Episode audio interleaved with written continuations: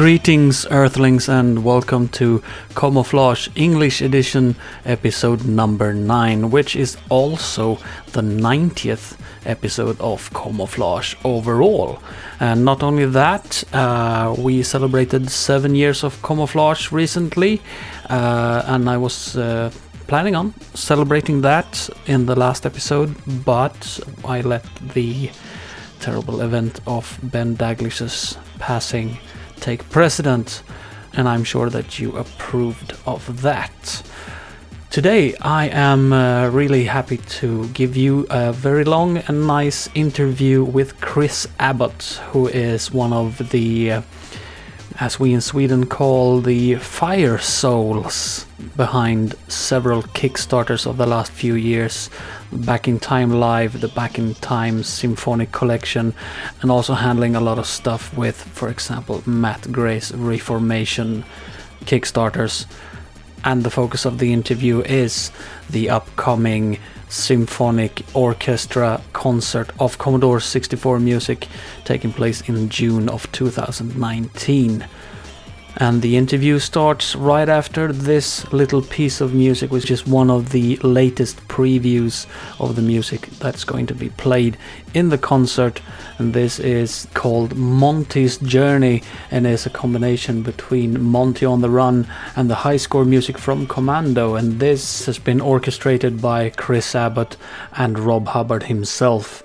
And if you have children in the room, then please be advised that Chris Abbott is a naughty boy and says fuck twice. Shit.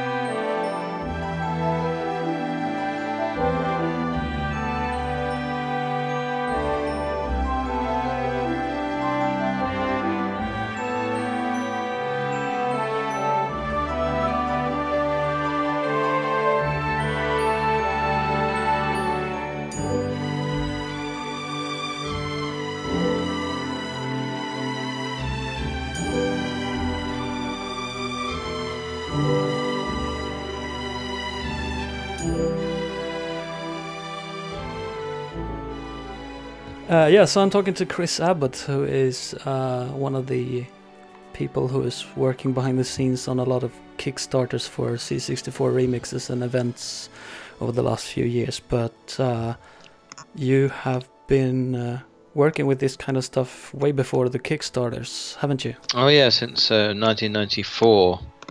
Uh, um, which is when I started doing MIDI files of Commodore 64 tunes and putting them on what was then a much smaller internet. Yes, absolutely. But you've been uh, composing on the 64 as well back in, in the 80s even. Yes, yeah, I did some. Uh, got Ubik's Music, did some demos on it, sent them around. Managed to get a small amount of work with Superior Software. Everyone else well, they had people. They didn't need me. Well, uh, by that time it was like in 87, 88, I guess. 88, there were plenty of musicians, yeah. Yeah, they had in-house musicians, I suppose, most of them. Uh, so doing MIDI files then was that like the first time you started doing covers or remixes of 64 music? Um, well, apart from when I used a four-track tape recorder in the 80s to do that. All right, like live, live music. Yeah, we're playing live over over SIDS, Hmm. using synthesizers and whatnot. Okay. Do we have any audio audio files of that? Um, I, yeah, I distributed some on the first Back in Time CD-ROM. Actually, the first version of that. They, okay. they were removed for space later. Oh, I don't think I have that. Actually, I don't. I have the audio files from it, but not the CDs or uh, any of the CD-ROM content. I think. But then uh, the back in time stuff, uh, CDs and live concerts. Where, where did that start? There was always the idea that there needed to be a, com- a studio CD of Commodore 64 tunes. Um, it, it always seemed like it was going to come from someone in the scene. Yeah. The person who was talking about it the most was uh, Jeroen, or is that his correct pronunciation? Anyway, Um, Jeron, Jeron. I, I'm not actually sure. yes, Mr. Mr. Tel.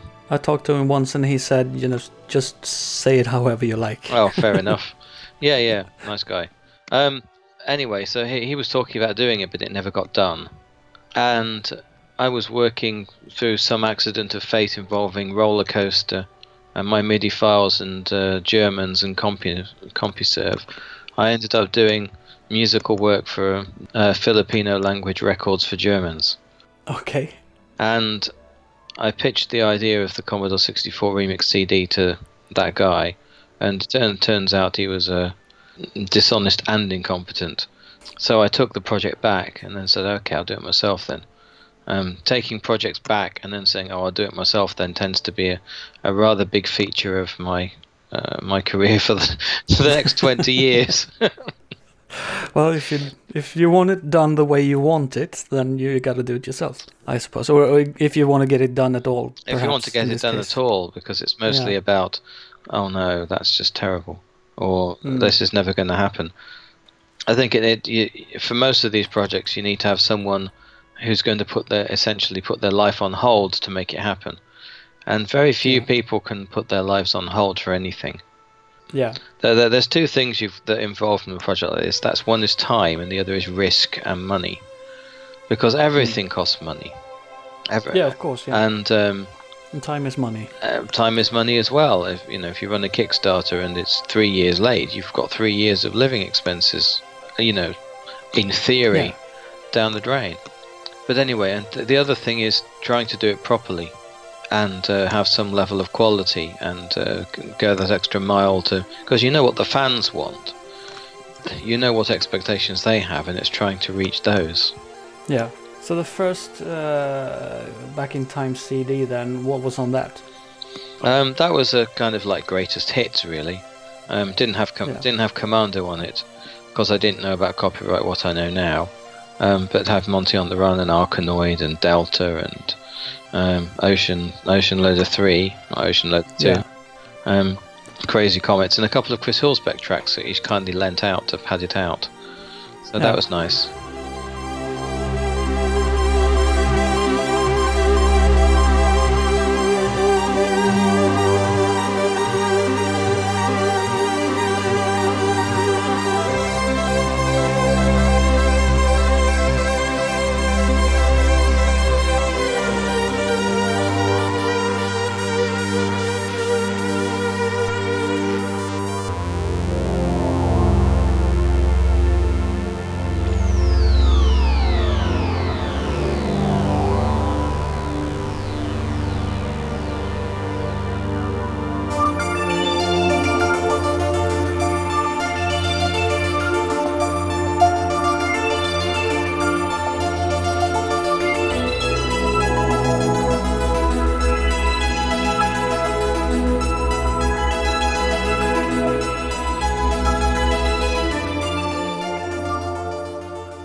So that was in uh, '97 then. Uh, beginning of '98, but created in '97. Yes. Yeah. Okay. That's pretty early on in in say the re- C64 remix scene. At that point, you had like uh, the Dead Guys and you had Instant Remedy, and not that much more. I think, Um, at least not in the public, the wide public eye. yeah, that's mainly because there was no there were no distribution channels for MP3s of Commodore 64 remixes. So the ones that appeared tended to appear through C64audio.com. It, Yeah. it, it would be another three years before um, before Jan started remix.kwed.org. So c64audio.com. That's uh, that's your site. Yes. and you started it basically for back in time then. Well, it was the mid, still the MIDI site, but then it, it, it had a CD attached, so it changed. Okay. It, it, it got its domain name in 1997, but it's actually been running since 1994. Oh, okay. So then there was the second CD, and that had more people on it because I had to get some work after the first CD to go and earn some money, so I had much less time. Um, but equally, the first CD had brought people out of the woodwork. Um, so, like someone like Danko came and said to me, "Oh, you shouldn't be putting reverb on bass," and I thought, "Well, okay." This is the time for you to step up and do something. So he did Comic Bakery, and it was very good. And uh, Jogeir, I found out about Galway is God round about the time of Back in Time One was being released. Yeah. And so I thought, well, okay, let's get him to do a CD version of that and some other stuff.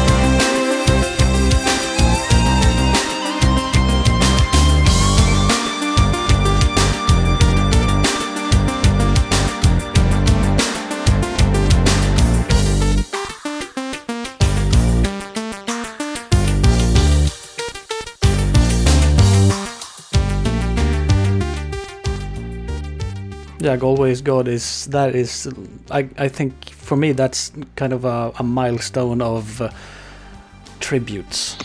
It really was, yeah. And it, it's easy to forget Matt Furness as well, who was uh, re- Hmm. who was releasing things like Rambo '98 and Comets '98, which were way ahead of their time in what they were doing.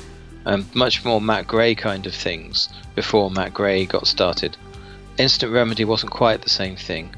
No, Um, no, Instant Remedy was, uh, let's say it was pretty simple, but it was effective. But still, it was uh, simple dance music.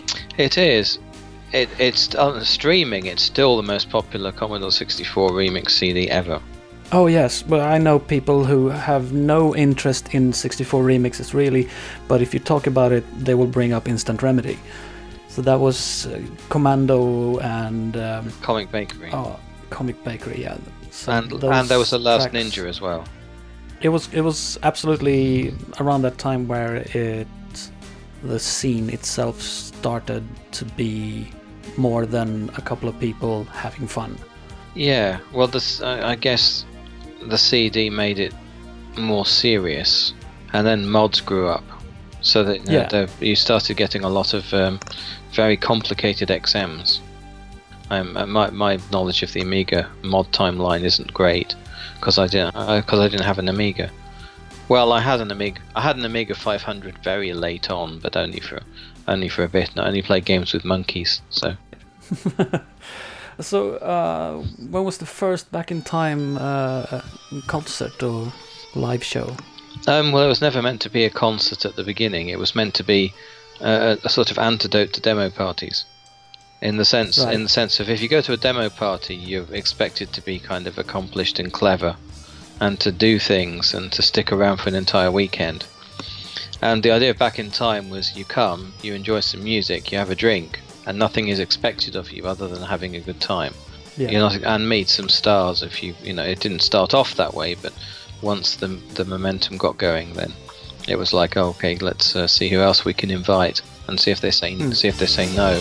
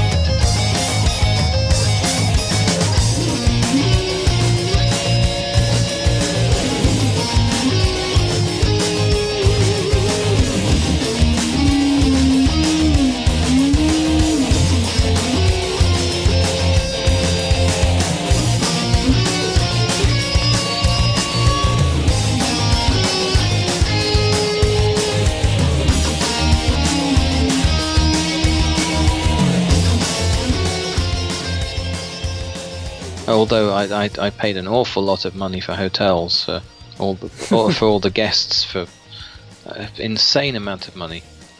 I mean, the, the the event itself made hardly any money at all. So, Yeah. um, so it's a very they're very expensive memories, but they're good all the same. Yeah, a labor of love then, really. Well, always because uh, I mean, Yeah. nothing I do is ever. If you priced in the hours and the resources and whatever, nothing I do has ever been worth doing commercially. It's just you do it because it's cool and because it makes people happy and because it progresses where you're trying to go, like the like the orchestral concert. The the, Yeah. the story of the orchestral concert is the story of Rob Hubbard doing a DAT tape of Kentilla back in 1998 through Royal Festival Hall, through 2004 another attempt for the Royal Festival Hall, to Yeah. uh, to 2014 when we tried to get it done in France, to 2015 when we tried to get it done in another part of France, Yeah, and, and then um, the realization that we could well, that we needed to do it in the right order and get the scores done first. So then a Kickstarter, and so yeah. put But the Kickstarter never had. Well, it had the uh, sort of distant stretch goal of perhaps a real orchestra could play these tunes, but live show wasn't possible with that Kickstarter, really. no, it barely it barely scraped it in the end. Um, Yeah, Three three years later, we're just getting there. yeah, in in order to make the concert happen, it it, it needed a number of things to happen which hadn't happened before. One of those was to get the funding for the concert up front.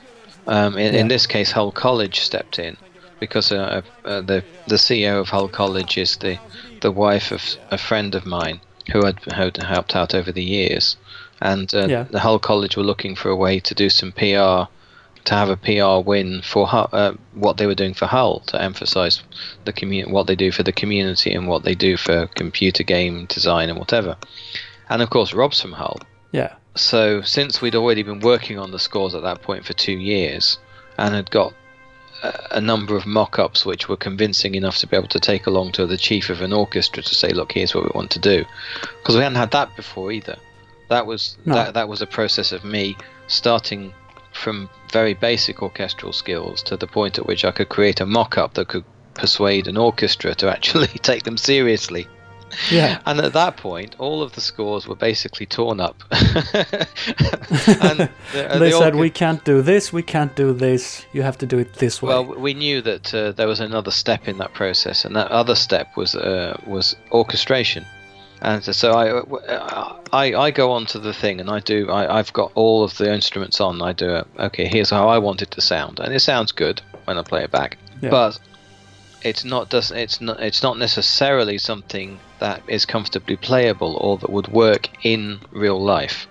yeah, because of the limitations of how you can play certain instruments and Yeah, that, that's that sort of thing. Yes, where the breathing is, whether they're going to get tired out, whether they're going to get bored, um, or, or even how whether particular textures are going to work, or whether they sound okay in the sequencer but bad in real life because there's too much brass or the wind is swamped by this.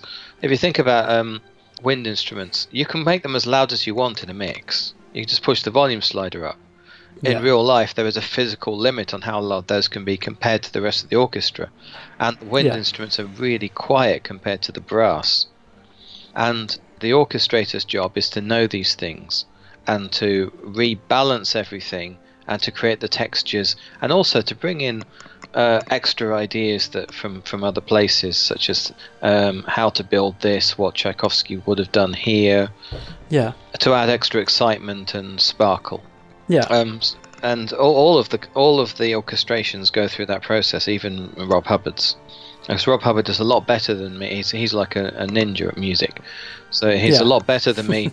uh, he's got six scores, and uh, I think three of them used to be mine, and he took them and basically changed changed the fuck out of them, which was nice because they start with my idea, and then he takes it over and makes it into something he's proud of, which is great. yeah. So it- so we can go back to what you said. Give it to me, I'll fix it. Well, yeah, um, I, I, I, I started it. He finished it. it. The chances are it wouldn't have got to that point if I hadn't started it. So I, I tend to do stuff and then hand it over, and then it gets taken the rest of the way. But the, Yeah. but getting from there is nothing to oh there's something I can play with. That's the important bit that I'm always doing. Yeah. And sometimes my work is good enough to get quite far into the process. I mean, there's some arrangements which are pretty much as I did them, but with more sparkle. okay. But the orchestrator still is is there making it better. And uh, that, that we were very very lucky. Jeroen was talking to me one day, and he said, "All right, I had a concert uh, the other day where lots of uh, arrangers arranged my work, and it was kind of like X Factor but with orchestra." and uh, this guy called Alistair Pickering had won that particular competition. And so um, I, I thought, oh, okay, I need that guy.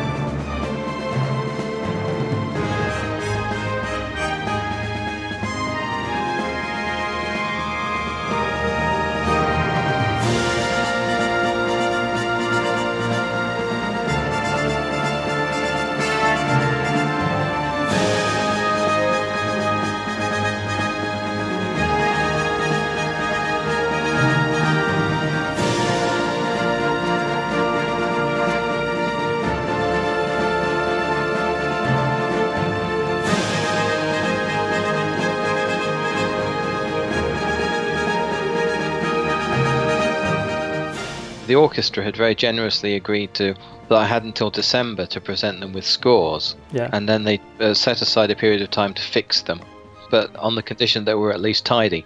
But Alistair took them and started doing all of that at once. So he did the tidying, but he also did the, the essentially the rewriting to make them, to make them something which would sound like they should in a concert hall yeah. and he's uh, he's doing that. He's he's a fourth year student at a, Amsterdam Conservatory, so it's a big. He's done a lot of other stuff. He's worked with um, a lot of people. Yeah. Just for, for a student, he's incredibly accomplished. I mean, he's incredibly accomplished generally. He's a, a bit of a ninja. So he's in the last year of his music thing, Yeah.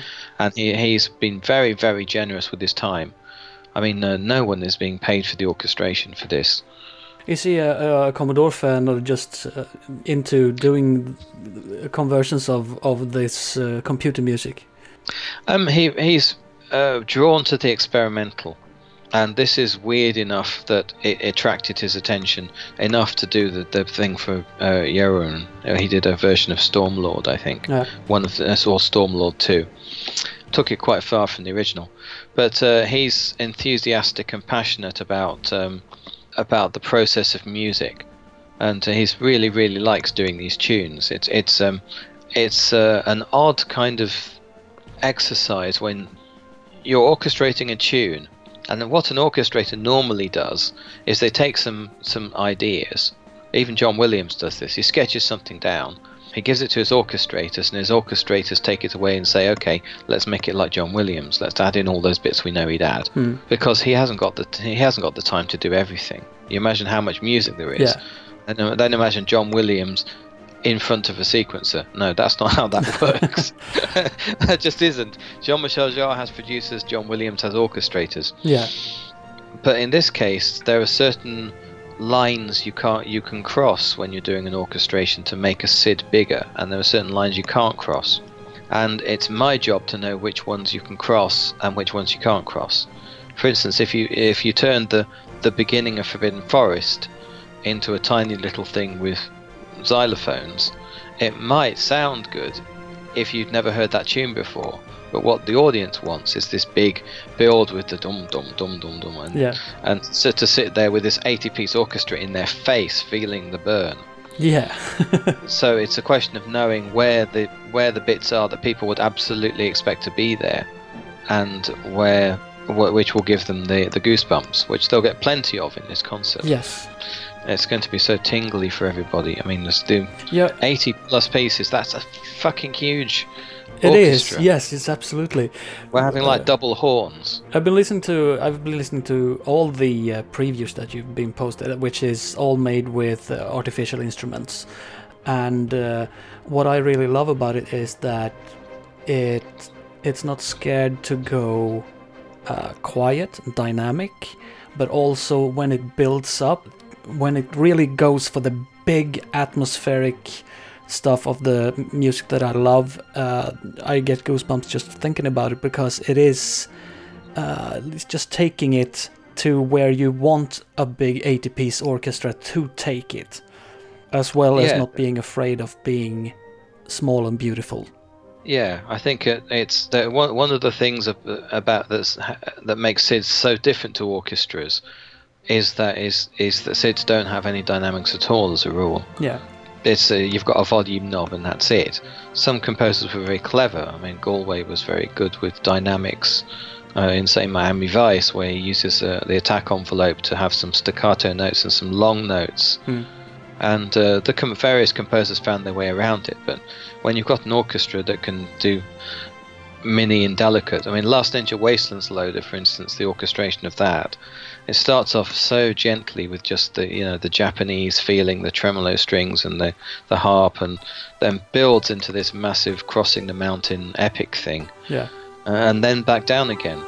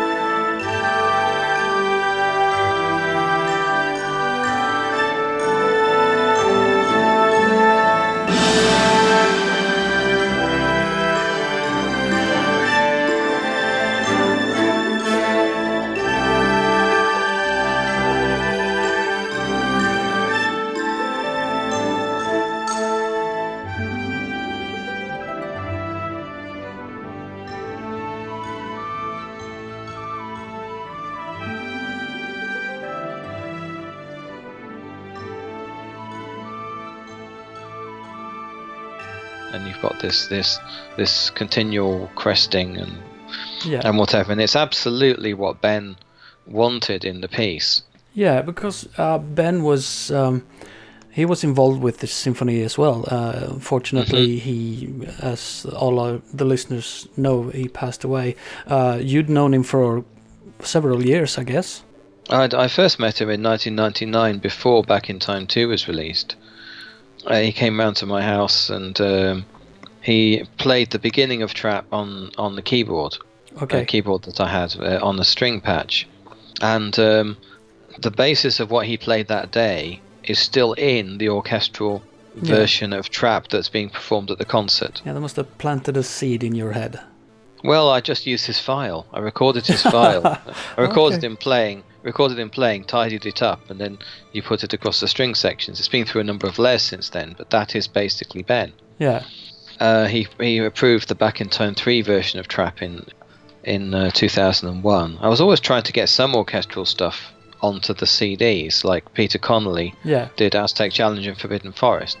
Both of those uh, are getting into the concert. Yeah. Forbidden Forest has a shoehorns the Danny Elfman bit after lots of the other subtunes that are more kind of uh, spooky. Yeah. So I managed to get the fear in and that unsettling Danny Elfman thing. That Danny Elfman style is just absolutely perfect for Forbidden Forest. It is uh, insane. It is. So what what, what we do is, is the main theme is played twice.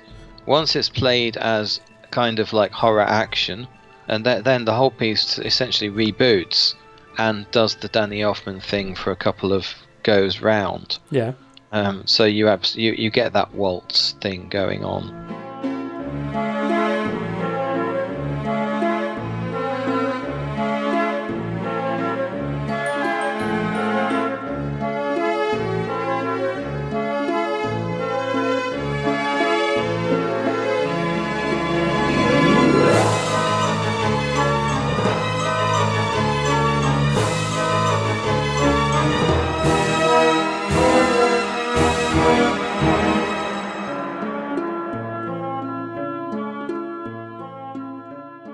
And Aztec Challenge uh, again, it's been through a lot of layers since Peter's file, but um, his his stuff is still at the heart of it, and it's still very recognisably the same arrangement. Hmm. Firelord with Glenard Brown has been through about three different versions.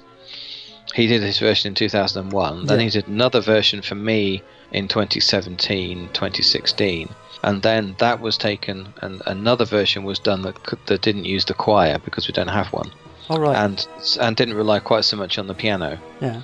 The first version of uh, that he did for of Firelord uh, is one of my big classics too. It's just that is what I imagined when I heard the Sid tune. Well, it, we've taken it much, much further. There, there's a, a new version of the one with the choir, Yeah. which, which will be on the CD as a bonus track. And then there's the version I did, which had to turn that into a proper orchestral track. And then the orchestrator took that further. And then you get the version which is going to be played at the concert, which I only got today. All right. It just it, it only just came in today, the, in, in its final form.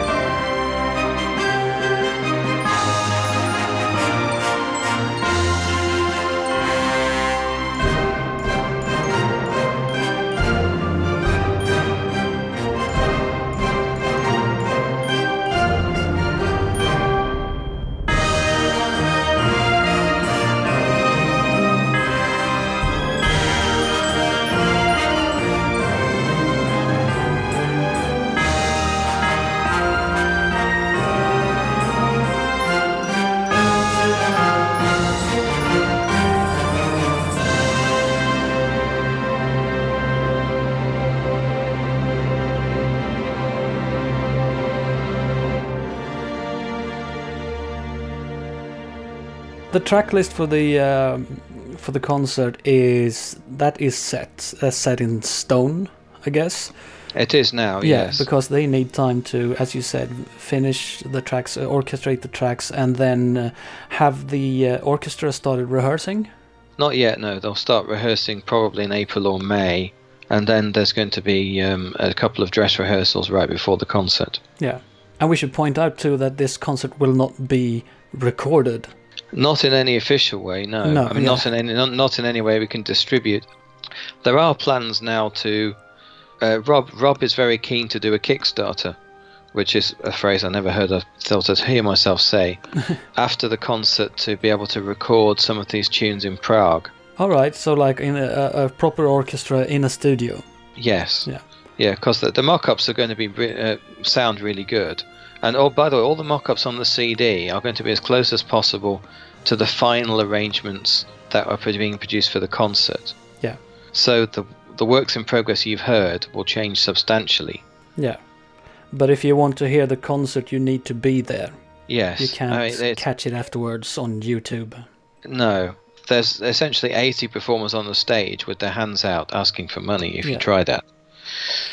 Uh, which is fine if you're going to do like 100,000 DVDs, but if your base audience is less than a thousand Yeah, and it costs 50,000 to record the concert, you've got to ask people to pay ludicrous amounts to for a DVD or Blu-ray, and you've got you've got to pay for it up front and then hope you get the money back later from sales yeah, unless you can do that with a Kickstarter. But actually, bearing in mind in the concert that the, there's going to be video being shown and the orchestra will be mostly in darkness, it wouldn't actually be that much of a, a show to watch. It's a show to it's a show to be there and feel. There's Yeah. no uh, the, the orchestra is just doing orchestry things. It's you know there's nothing special about what they're doing in terms of uh, visually no, and the stuff that's on the screen okay you might zoom the camera in on it but you all you're doing is essentially watching television yeah.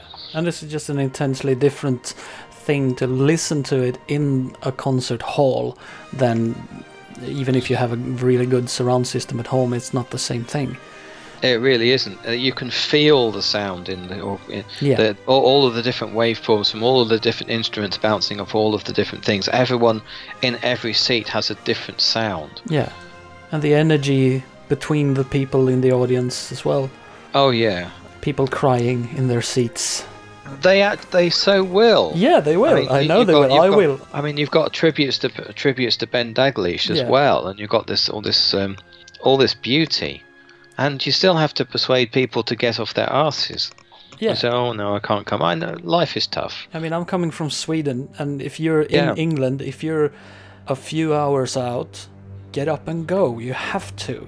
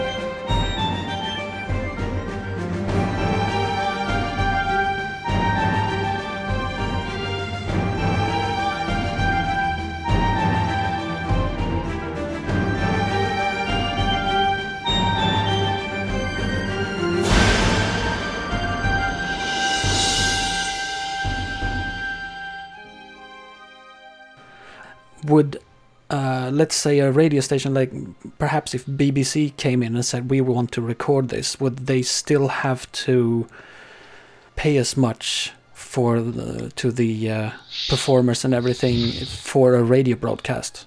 Well, probably. Um, uh, there's a different scale of payments for live broadcasts than there is for recordings for CD or DVD. if they came in, they would talk to the orchestra and they talk to us. I'd love that if they did, them or Sky Arts or Channel 4 or someone. Yeah. I don't think that's going to happen because the concert is too much of a risk for them. The Yeah. stuff has never been played before live. There's a chance in their minds that it wouldn't that it wouldn't go well. Hmm. But if they did, we would have to clear out a lot of the back seats that people have bought uh, tickets in to Yeah. make room for the mixing desk. well, there's a there's a floating ambition that it might be televised or broadcast for radio in one of in Cologne or Stockholm. Yeah. Stockholm might be more promising, but uh, it's it's all pie in the sky at the moment until Hull is done and um, and we've made a success of it and hopefully everyone will remember it long enough to go to more concerts because if we're going to keep doing this we need to keep people need to keep coming back Yeah. So But there's a lot more tunes that could be put into something like this. A, second concert, uh, to make a playlist for a second concert would really be a problem, I guess. well the the box set is 240 minutes the concert's 100 Yeah. So, well, it's not 240, about 200 and something. Yeah. Basically, there's a, a load of stuff that isn't in the concert. That could be uh, Spellbound, Black Lamp, Times of Lore. Last Ninja is in the concert, but there's more Last Ninja tunes than. We had to cut Wilderness out for time reasons. We've got. Well, the concert's running to 98 minutes, and 100 is the, the top maximum. But the box set will have Wilderness in the middle of Wastelands, Loader, and Wastelands. I'm I'm about to start the process of creating the mock-ups for the the 8-bit symphony box set, which are based on the new arrangements. Yeah. Um, and I'll be able to put some of those out, and hopefully that will give people a much better idea about um, the pieces that they'll experience live. I mean, they'll experience them live, but better. Yeah. And uh, so, uh, another thing about the concert is the sheer number of um, people who have been, inv- just the special guests who have been invited from the Amiga and Commodore world. So, I mean, apart from Rob and Mark Cooksey, and uh, you got a whole lot of Amiga Amiga people and um, people like Gary Penn and from Zzap and uh, Yeah. It's gonna be a who's who of the Commodore world, perhaps. It really, yeah, it really is. I mean, even the the Graham Jarvis, the chap who uh, used to be called Mike Allsop, Yes. when the, he's he's he's coming. He was never Mike Allsop. That was no, no, one can quite work out why they put Mark Allsop in the binary that made people think it was Mike Allsop. So that wasn't his uh, decision at all. That just somebody just wrote that. Seems so, yes. Huh. I mean, he it was Graham Jarvis and Bob Hartshorne, and uh, they uh, Graham Jarvis now works on uh, Strictly Come Dancing and. Uh, Okay. uh, well, worked on Only Fools and Horses after you know leaving the Commodore 64 scene. So Huh. it was it was just work for hire. They did it. They forgot about it. I mean, I think the fact that it has a life decades later is is almost incomprehensible to a lot of the original composers. Yeah. It took it took Rob a long time to kind of come to grips with it, even while everyone was doing CDs and pulling him in for concerts and stuff. Yeah. Well, I, I remember hearing a quote from uh, from Ben Daglish in an in an interview where he said, "I'm just living a normal life, you know, 364 days of the year, and then there's that one day I go to an event and there's 200 Swedish people wanting me to sign something." so He said it was the kind of fame that still allowed him to go to the supermarket. yeah, Oh, he was great. yeah, Well, gonna miss him. yeah. He was gonna he was gonna conduct at the concert. He was gonna conduct trap.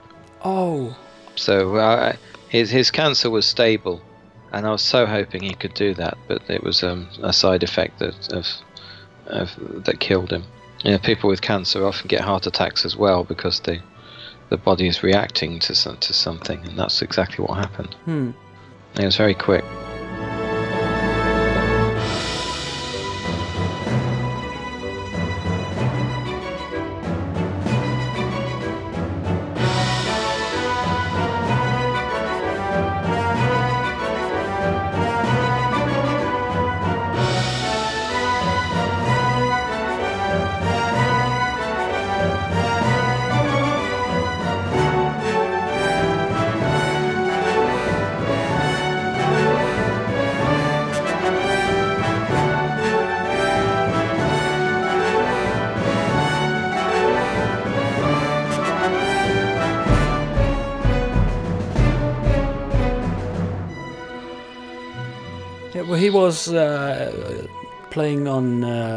Back in Time live before, and uh, I've seen videos, and he's a really energetic person, jumping around and having a lot of fun all the time. Was that who he who he seemed to be to you? Um, yeah. Uh, well, I, I worked with him when he was being uh, being serious musician. When he was doing that, he was always um, gentle and uh, wise and uh, Ben-like, but in a different way, really. Yeah. He he's, he was a very generous soul. If someone was if someone needed educating, he would educate them. If someone something needed explaining, or if the truth needed telling, he'd do that. But he'd never do it maliciously. Yeah. Um, and that, uh, yeah, He seemed like a really nice person, and after he uh, he passed, so many people came out and said really good things about him. they did. I mean, more of them could contribute to his fundraiser. To be fair, Yes, absolutely. We could bring that up as well. There's a fundraiser to uh, raise uh, money for the costs for his uh, funeral arrangements. and just and also to for some uh, cause that was um, near to his heart. Uh, ben Ben didn't generally believe in charity because he uh, so much because he thought it let the government off the hook for things they should be doing. Right. For instance, uh, he had a uh, he believed that the government's role was to take an active stance against homelessness and poverty and income inequality and uh, discrimination and all the things that uh, people have to have charities to fight against. Yeah. But in this case, that when it came to music, he was a great fan of, of charities and charitable things, Yeah. uh, especially when it comes to encouraging performing. Uh, he, he believed with all his heart that uh, performing was good for you, and uh, music was good for the soul. Yeah. Not that he was a, uh, but not that he believed in the soul as such, but uh, The soul as the the concept of the soul. yes. But uh, do you have a website that people could go to to check that out? Um, the Ben Daglish C64 Facebook page is probably the best place. It's pinned to the top of the uh, Facebook. right. Or check the C64 Audio Twitter for the relevant tweet. Yeah. Uh, It's, it's on fundraiser.co.uk. You can also search there for Ben Daglish. Another person who is also um, uh, the concert is dedicated to is Richard Joseph, who also, I believe, passed away uh, from cancer. Lung cancer, yeah. Yeah. It was 2007. Yeah. He also did uh, a whole bunch of uh, really classic 64 soundtracks. Uh, Sacred Armor of Antiriad is probably my favorite. And then he did uh, Barbarian, uh, he did uh, Stiff Lip and Company, and I think no Barbarian 2 is on the the concert. Yeah, Barbarian 2 was uh, smashed together with Parallax High Score and uh, turned into something that sounds like Superman. All right. So, so that's nice. Yeah.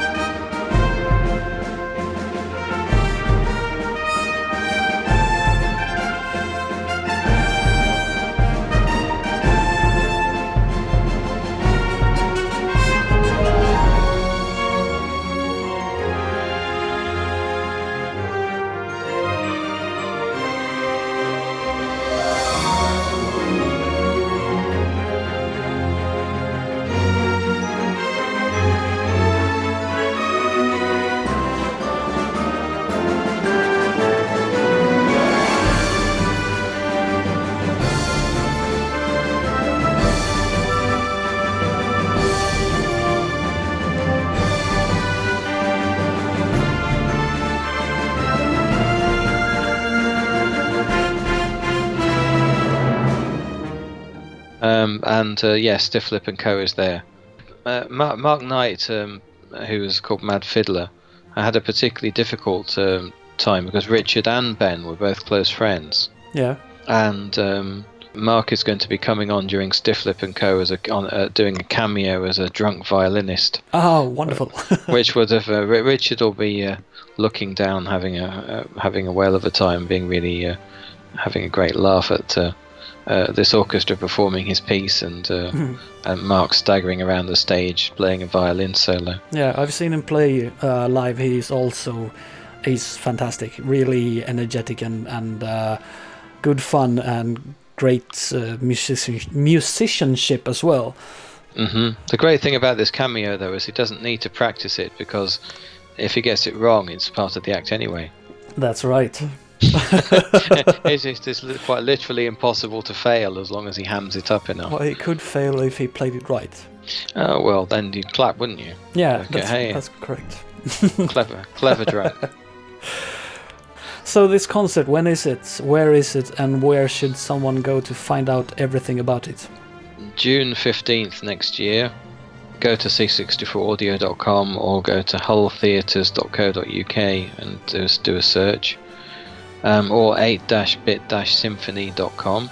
Uh, it's at Hull City Hall in Hull, which is in the kind of northeast of, of the UK. Yeah. You can get you can get to Humberside Airport or Manchester at a pinch, but it's a couple of hours journey from there. Yeah. Um, or Sheffield or Leeds. Yeah, for me, from Sweden, we're going to go to uh, London and then take the train up because uh, basically London is the easiest flight directly from Sweden. Also good. There's a train goes from King's Cross. Yeah. It, it does tend to be the case that you need to you'd need to stay overnight though because the the last trains and buses from Hull go really really early. Yeah. That's the plan, I guess. It's just a hotel after. Make a weekend of it. Yeah. It's it's a it's a nice place now. The EU poured money in, and uh, it's it's a really nice place, and uh, everyone needs to come and have a nice weekend of shopping and Sid. We're also talking about running an exhibition during the day before the concert, as in Saturday during the day and Saturday evening is the concert, Yeah. and and that would be um, a kind of eight-bit exhibition. So stalls and um, people like Retro Computer Museum and the Code Show would come along Yeah. and there'd be playable playable stuff and demonstrations of this and that and stuff to buy. And perhaps uh, some big names showing up among the crowd. Entirely possible. Yeah. Uh, the, this event does clash with Retro Revival in Walsall. We were hoping to work with them to run a coach from there to Hull and back. Oh, right. Yeah. uh, we're, we're, we're still looking into that. Um, that would be good if people could actually go to Retro Revival, park there, and then spend the day at Retro Revival, get to Hull, see the concert, straight back on the bus, back to Walsall, and then be able to go to Retro Revival again the next day. Well, that sounds uh, like something that I would do at, at least. Uh, how far is it between? It's about three hours. Well, it's a bit of a trip then. Well, it is, but the, since the coach will be playing uh, Reformation going there and uh, Sidology coming back, I think Ah. you'd uh, probably enjoy it. Of course, of course. Well, okay then. Uh, thank you very much, Chris, for agreeing to uh, talk with me about this and also uh, spread the information to people that they really should go get some tickets for this fantastic concert, which will be once in a lifetime, perhaps. Well, uh, you hope. I mean, the next places it would go after this are Cologne and Stockholm. Yeah, But if Hull doesn't get to a thousand people, then you can't go. You can't point at the concert and say, "Oh yeah, that'll do better." no. There has to be a certain level of success before you can justify taking it any further. Yeah, I'm sure that uh, in Stockholm that would be a success. I'm pretty sure of that. Well, I'm working with Ziphoid on that one, so let's Yeah. see. Yeah.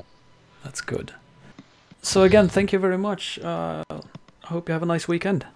And you, thanks. Thanks for the chat. See you later. Yes, bye. Bye.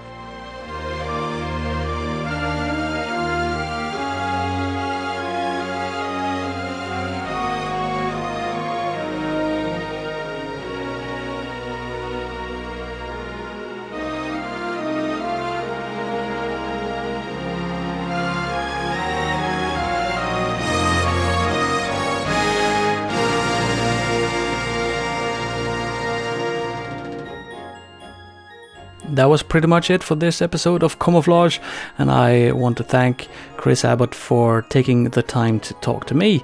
And I hope that you have made the wise decision to go to this concert. And all the links with the information that you need can be found in the blog post for this episode. Before we go, let's listen to a track that fits today's theme, and this is Rob Hubbard's Star Paws, remixed by Veltraum Amy, and it's called Paw Strong's Virtue, and I like it very, very much. Please go in and comment on Facebook or Twitter. Just use your little Google fingers, and you will find the links to them. Ah, uh, yeah.